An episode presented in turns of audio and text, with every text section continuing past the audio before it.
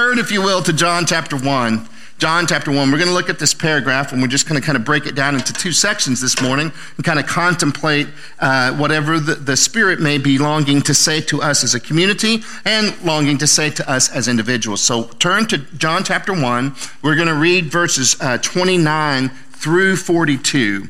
So if you would take a moment um, now that you have gotten comfortable and settled in, would you stand with me? And we're going to just read this passage together out of gratitude for the fact that we are honored and privileged to have the scripture in our hands and in our own language. The next day, John saw Jesus coming toward him and said, Here's the Lamb of God who takes away the sin of the world. This is the one I told you about. After me comes a man who ranks ahead of me because he existed before me. I didn't know him, but I came baptizing with water so he might be revealed to Israel. And John testified, I saw the Spirit descending from heaven like a dove and rested on him. I didn't know him, but he who sent me to baptize with water told me, the one you see the Spirit descending and resting on, he is the one who baptizes with the Holy Spirit. I have seen and testified that this is the Son of God. The next day, John was standing with two of his disciples. When he saw Jesus passing by, he said, Look, the Lamb of God. The two disciples heard him say this and followed Jesus. When Jesus turned and no one and noticed uh, them following him, he asked, What are you looking for? And they said to him, Rabbi, which means teacher, where are you staying?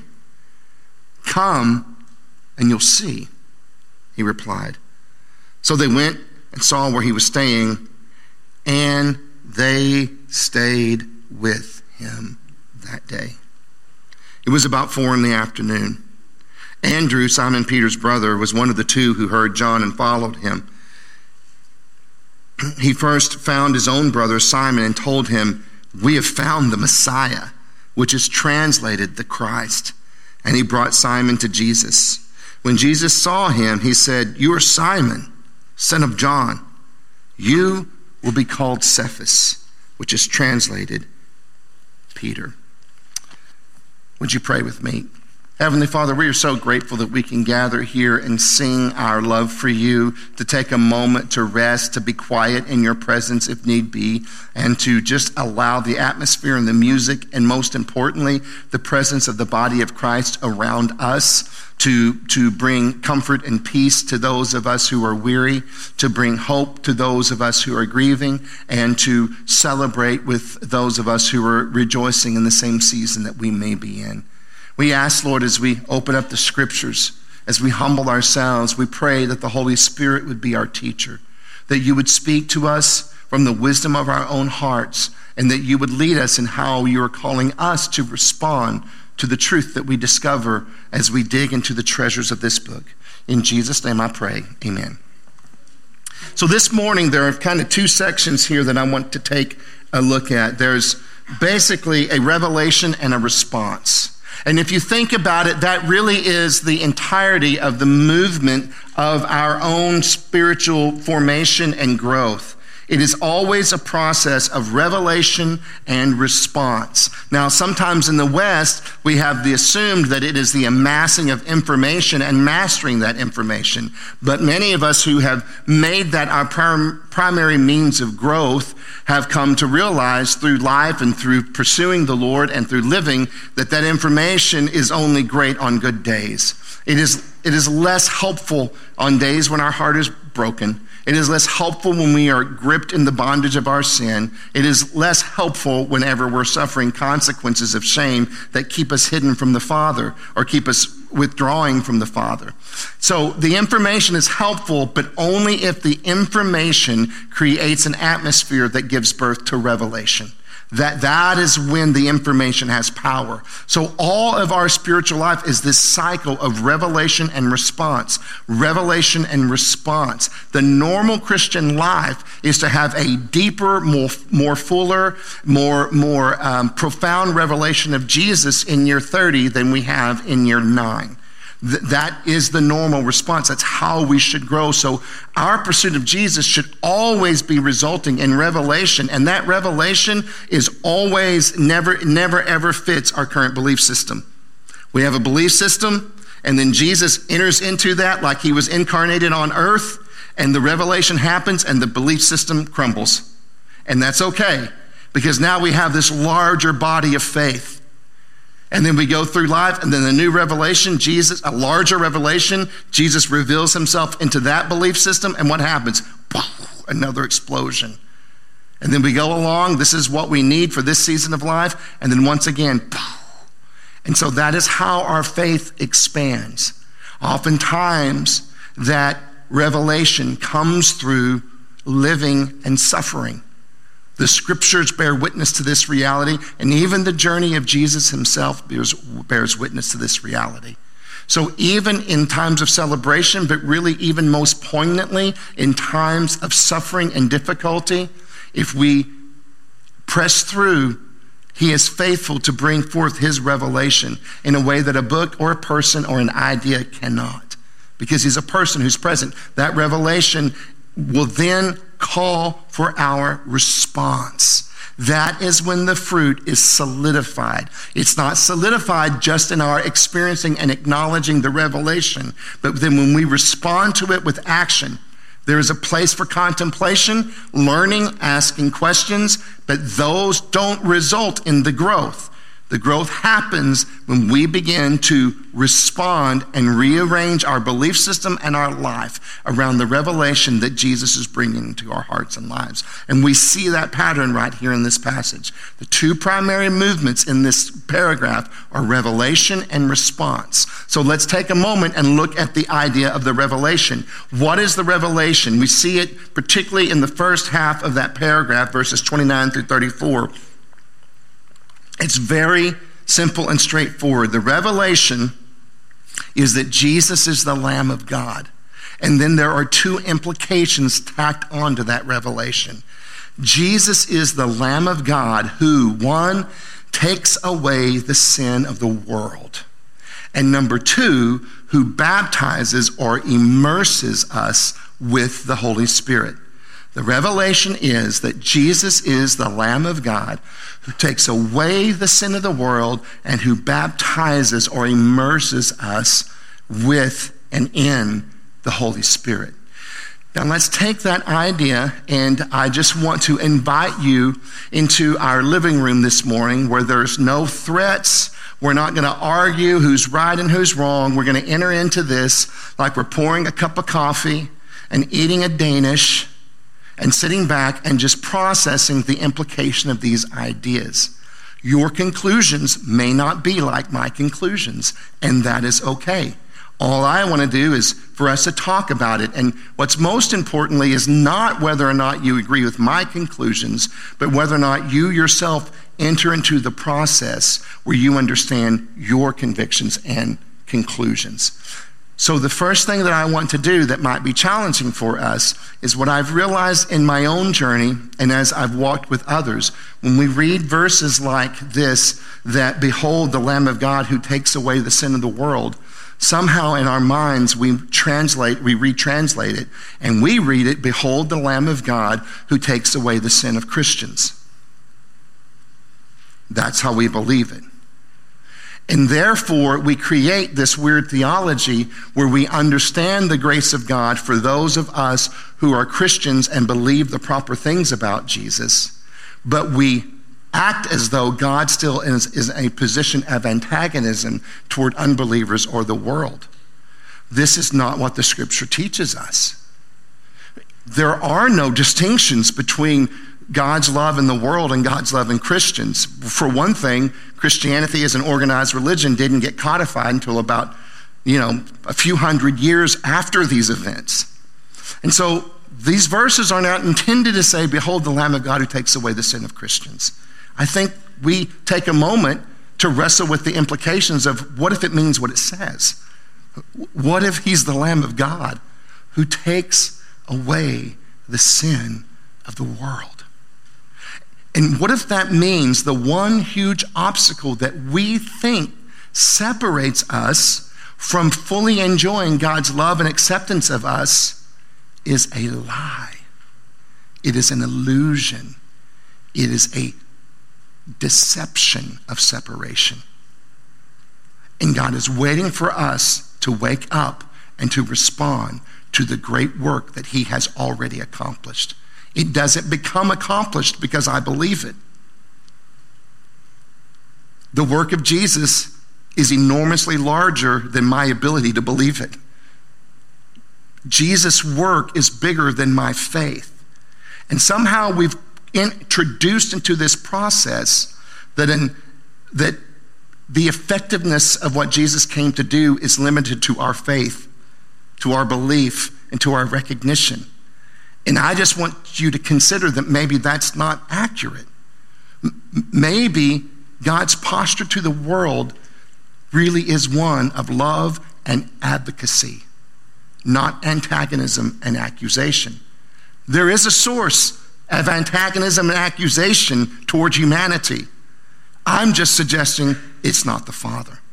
And it's very important that we know from whose heart we are speaking when we posture ourselves or understand ourselves in terms of our mission to the rest of the world. It's a bold statement for me to make, so let's investigate and see if other scriptures bear witness to this idea. Well, let's look at John 3 16 and 17. If you're not familiar with this verse, don't worry. Football season's coming along. You'll see it flash across the screen a few times. But let's take a moment and read this. For God so loved the world in this way. He gave his one and only Son, that, who, that everyone who believes in him will not perish, but have eternal life. For God did not send his Son into the world to condemn the world, but to save the world through him. John 4:42. This is the, the, the, the, crowd that's responding to the uh, witness that's being borne through the, the woman at the well. And they respond to her testimony this way. And they told the woman, We no longer believe because of what you said, since we have heard for ourselves and know this really is the Savior of the world. Not the Savior as Christians, but the Savior of the world. 1 John 2 1 through 2. My little children, I'm writing you these things so that you may not sin. But if anyone does sin, we have an advocate with the Father, Jesus Christ, the righteous one. He himself is the atoning sacrifice for our sins and not only for ours, but also for those of the whole world. 1 John 4:14 And we have seen and we testify that the Father has sent his son as the world's savior. Now, let me get something out of the way for those thinkers who are fidgeting in their seats right now. I am not saying that everyone in the world is having the same experience of God's grace.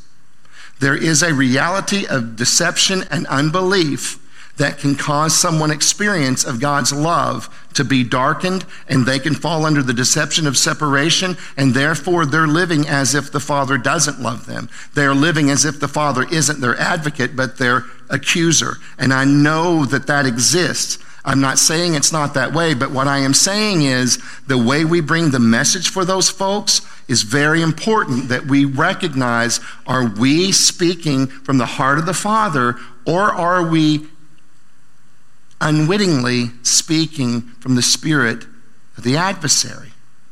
Because the Father's posture toward the world is advocacy.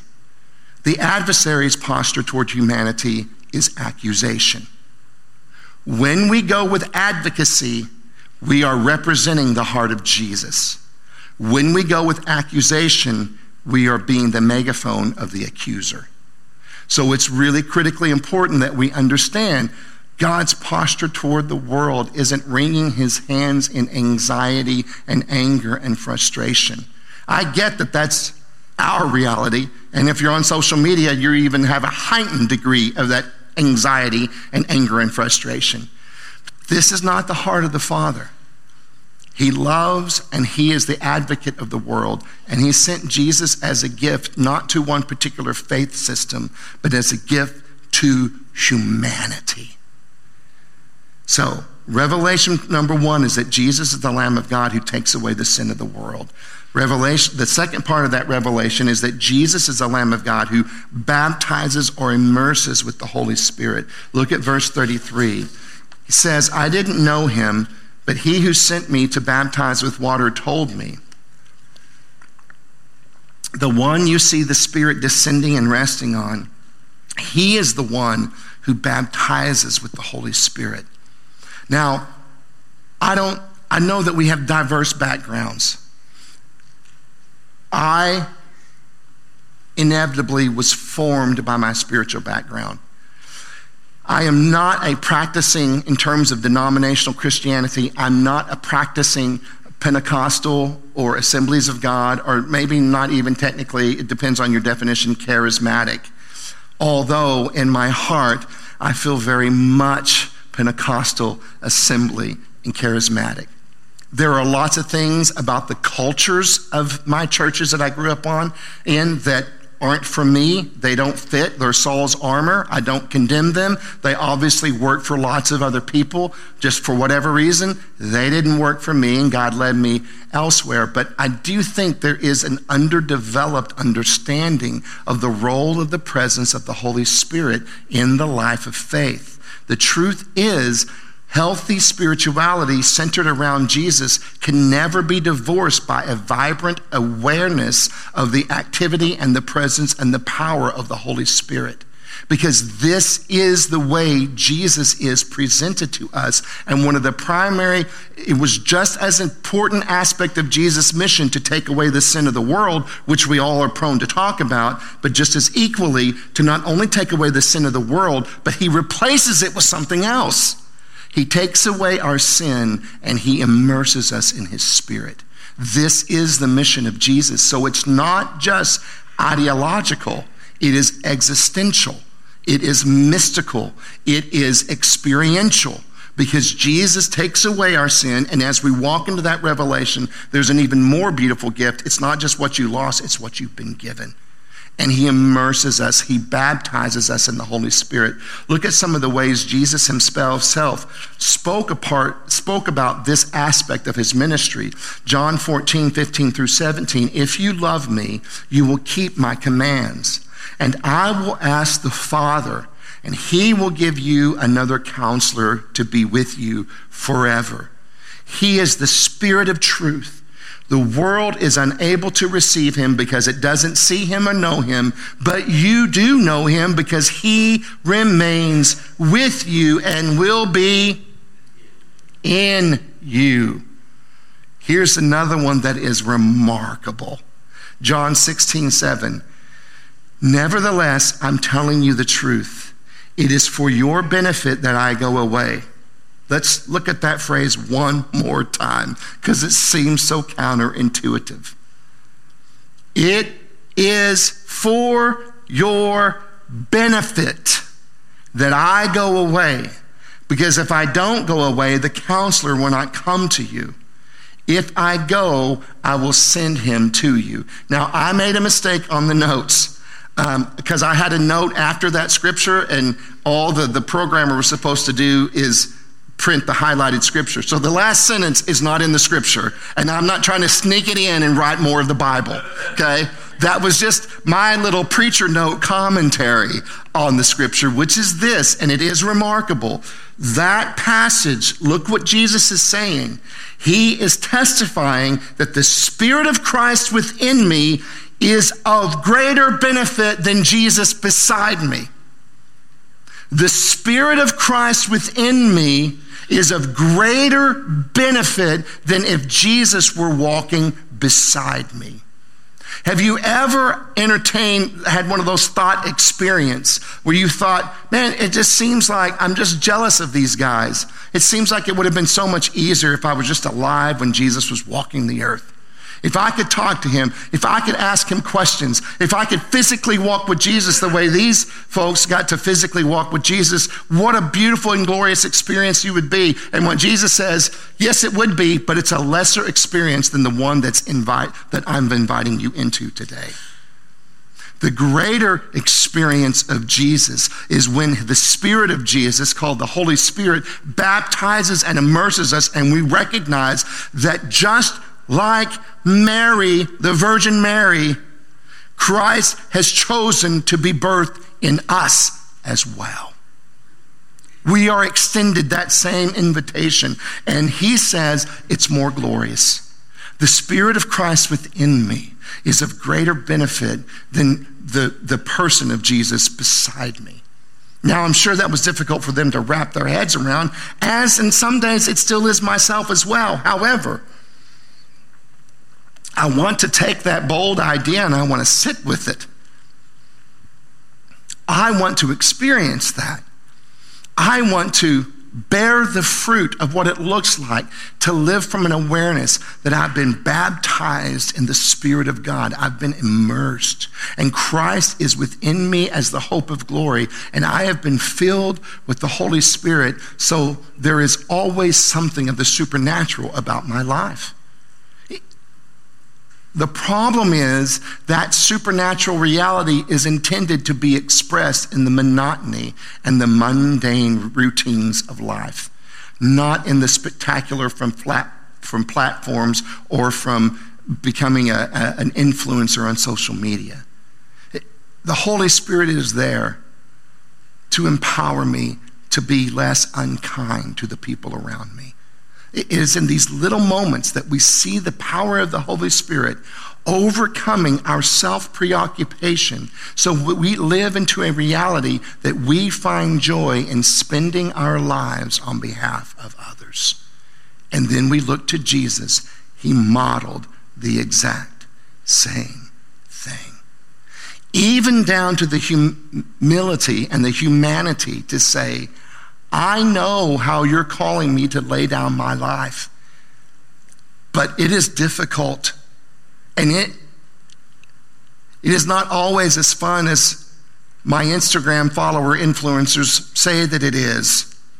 It's difficult. And even Jesus himself said, It's so difficult that I know that you're calling me to lay down my life to serve. But if there's any other way, I, I don't want to drink this cup. Let it pass from me if possible. And then that, that's not spiritual immaturity because right after that prayer comes the second half. Nevertheless, not as I will, but as you will. And we, we are called to follow Christ in that same path. That we do so with the power and the presence of the Holy Spirit that we are given from Him. So the revelation is Jesus is the Lamb of God who, number one, takes away the sin of the world, and number two, immerses humanity in His Spirit, in the Holy Spirit. Well, from that revelation, there then is a response on those people who are experiencing these spectacular events. We'll pick, the, we'll pick up their story in verse 35 and uh, through 37. The next day, John was standing with two of his disciples. These, we're told finally that they're Andrew, and I guess I probably should have said this in an introduction to John.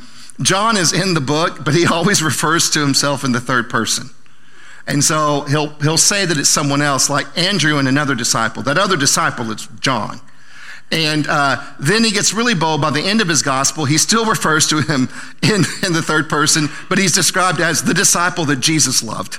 Uh, like, it's his gospel. He can, he can write himself that way if he wants to. Uh, that's certainly how I'm going to write my biography. and so, and so, so John re- refers to himself in the third person. So this is, this is Andrew and John are the ones that follow after him.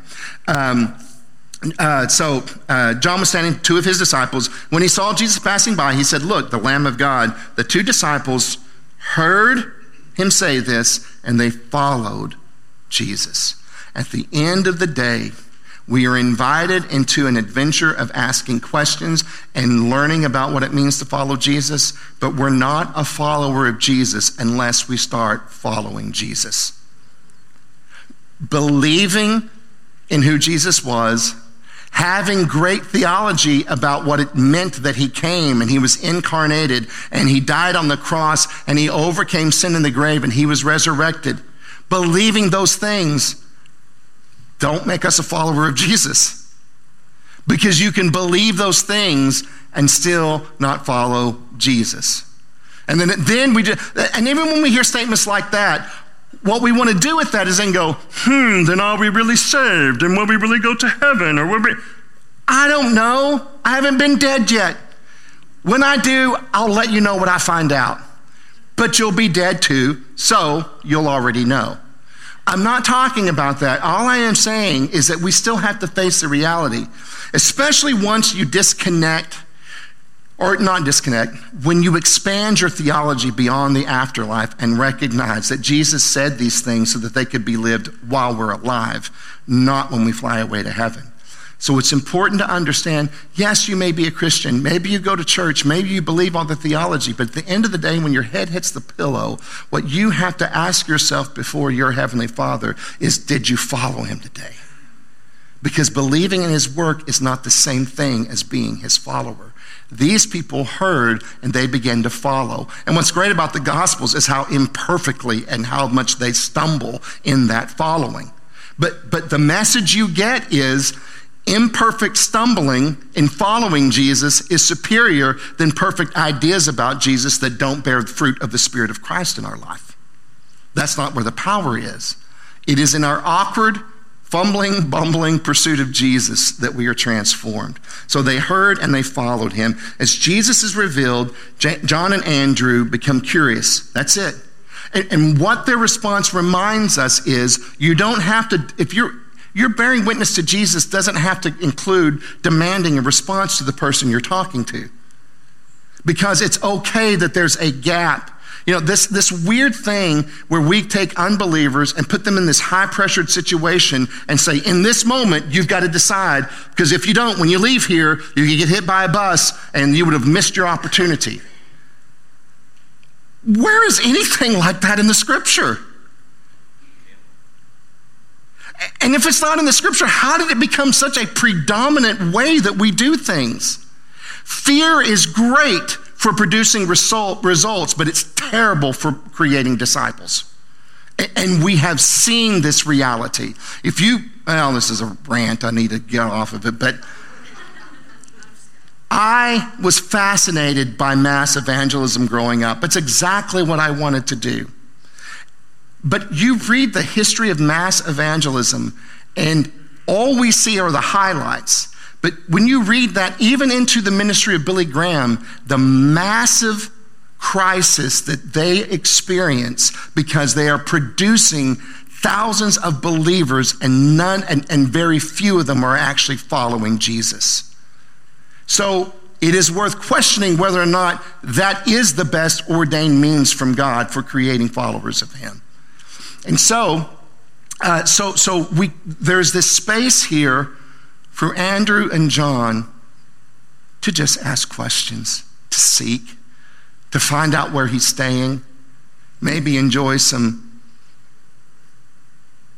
well done fish, sit around a campfire, and slowly become enamored with the one who will become the love of their lives. That's where transformation happens. So there's space. They get to ask questions, they get to seek. This echoes our own journey of faith. It is okay to take your time and ask questions before you enter into this personal affirmation of your own experience of grace and your own experience of life. In fact, my deep prayer is that we become a community that creates very safe space for those questions to be asked. No promise that you're going to get the answers. And the best we're going to be able to do is give you the answers that have been born through our own process of revelation and response. Hopefully, they will encourage you, but at the end of the day, All we can do is bear witness to our experience and invite you to do the same, but you will have to walk your own path of revelation and response. And then we move on and we see that this deepens. In fact, what I love about this next part is it just seems like really awkward. Like what Jesus is asking and what they reply just doesn't seem to really fit. And it's almost like they're at a loss for words and they just come up with something to say. So when Jesus turned to notice him following him, verse 38, he asked them, What are you looking for? Uh, Rabbi, where are you staying? This is what they reply. This is a profound question from Jesus. What are you looking for? We want to know where you're hanging your hat tonight. And so then there is this powerful response from Jesus. And, and, it's, and it's not just a powerful response from Jesus, but just even honoring the literary work that John put together, the way he uses this dialogue to foreshadow all that is to come, not only for their lives, but also to foreshadow throughout centuries. Through reading the pages of this book, this same invitation comes to you and me this morning on October 15th, 2023. And he simply says, Come and you'll see. So again, he doesn't answer them with information. He answers them with an invitation to revelation. And so they respond. So they went where he was staying and they stayed with him that day. It was about four in the afternoon. Andrew, Simon Peter's brother, was one of the two, heard John, and John followed him. And he, and, uh, he first found his own brother Simon and told him, We have found the Messiah and he brought him to Jesus, and Jesus said, You're Simon, son of John, but you'll call, you will be called Cephas. So here, we, we can some, in some ways say it's one of the first earliest examples of evangelism. Someone met Jesus, they stayed with Jesus, they were so moved by the revelation and experience of Jesus, they went and found a loved one and said, I've found Jesus, you should come too and then that loved one comes to the presence of Jesus themselves. And now is no longer no longer on a journey that's rooted in the witness's testimony but it now is becoming their own journey. And then Jesus encounters uh, and then Peter encounters Jesus in such a profound way that Jesus calls forth the real identity of who Peter was even though Cephas Peter means rock and his character doesn't display stability and yet Jesus calls it forth from him, even though he still has to walk on a journey of immaturity before he'll truly be a rock.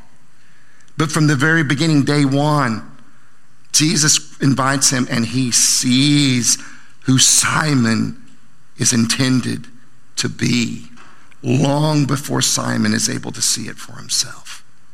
And so this witness was a success. So he says, What are you looking for? This, this question is more than just information. This is the essential call to discipleship. Too many of us came to Jesus and we were told why we ought to be coming to Jesus. And that's fine. I'm not saying God isn't in that. I'm not saying that that's not enough to start the journey. But eventually, you've got to set aside what other people told you you were supposed to come to Jesus for. And you're going to ask your own heart, what are you looking for? Right now, this morning, if you're following Jesus, is there anticipation in your heart and are you self aware of what you are seeking from Him? Or has the routine of the practice of religion made you apathetic about that pursuit? What are you looking for? And then he has this invitation come and see it's an open invitation to experience his life, his teachings, and his mission. And it travels through time to us this morning. He invites us to come and see. Now then, let's look how witnessing works. We are not told that Andrew then read a book on how to effectively answer the skeptic's questions before he bore witness to the Savior. That's not what it said. Doesn't say that he went to a weekend seminar. It doesn't say that he organized folks to come together for a little fish and whatever they drank and then go knocking on houses to.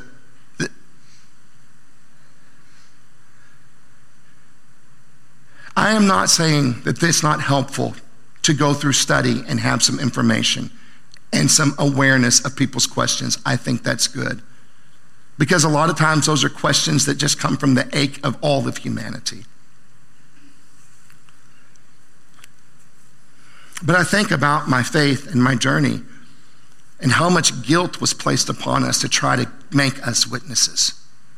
Well, you just felt low if you weren't a very good one. And then we go through classes and we have techniques that we learn to answer. I think I've told you about it. You know, one of my favorite books on how to be a witness for Christ said that whenever you are speaking to a prospect, if they're hesitant, it says to reach out and touch their shoulder and apply a little pressure. Because often that will break down people's intellectual resistance and they'll yield.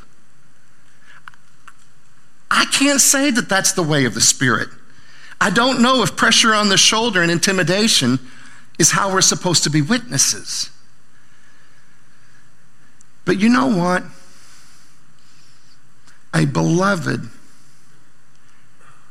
who's become a fiance never has to be trained to announce the good news that they are betrothed. They don't have to read a book, they don't have to have a class. It flows spontaneously from the love alive in their heart. Would it not be interesting if that was the only criteria we had for becoming a witness? Not that you're trained and you're given information to parrot, but that you are so in love by the transforming presence of the mercy and grace of Jesus in your own life that it flows out of you as an announcement of joy because of how it has impacted you. This, my friends, is effective witness. Andrew just, he didn't come with a lot of uh, theology. He just comes to Peter and said, I found him. We found him. We found the Christ. And he brings Peter to Jesus. And when Peter is in the presence of Jesus, Jesus is an effective witness to bring him across that line from doubt to faith. The key thing is that we see here is that Andrew, after spending time with Jesus, goes and he tells his brother. My friends, only those who give themselves to the delightful and difficult work of following Jesus can effectively be his witnesses. I didn't say you couldn't be a witness, but that's the only way to be an effective witness for Christ. To effectively become a witness for Jesus, we must first become faithful followers of him. We can be his witnesses only when we have known both the joy and the difficulty of following Jesus. That is where there's power in our story because that's where our story intersects and becomes the universal story of humanity. Is it a life filled with joy and blessings and celebration? Yes. Does all of that protect you from disappointment, heartache, and feeling like there are seasons where the Father Himself is crushing you as if you were underneath a boulder? No, you're not protected from those. You still have to walk through those. There's no formula that gets you out of the human experience. There is only the revelation that there is the Creator living in you that walks through the crushing with you. And whether or not th- your theology says that suffering is caused by him, or that suffering is caused by the devil, or that suffering is caused by my trauma and my psychosis or my, my, my, my neuroses. Whatever excuse you're going to give, it doesn't change the fact that it hurts. And answers don't take the pain away. But connection with the body of Christ and awareness of the presence of Jesus heals the pain so that we can arise from it and keep on moving in the journey. And in fact, that suffering also becomes another invitation of revelation and response. So, what do we make of this? As we get ready to come to the Lord's table in communion, I want to ask a few questions.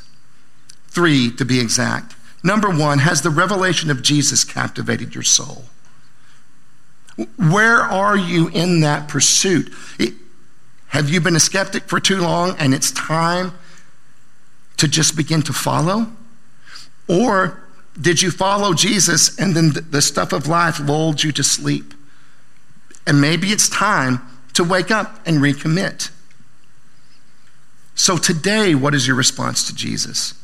Let's set aside all the memorials of all the spiritual experiences of the past and ask ourselves what is our response today? Do you need just simply to rest and express gratitude for what He's done for you? There's no better place to do that than at the Lord's table. But maybe there's some conviction and it's time to re engage the pursuit. Maybe you needed to take a break. Maybe you needed to heal. Maybe you needed to set on the sidelines and unravel toxic theology. That's okay. But at some point, we have to recognize that is not the intended end of our journey. We are called to work through those things and to re-engage. Maybe it's time to re, um, maybe it's time to re-engage the pursuit, or maybe it's a different situation. Maybe you fell in love with Jesus, but then got distracted by all the demands of the religion that has eventually been organized in his name.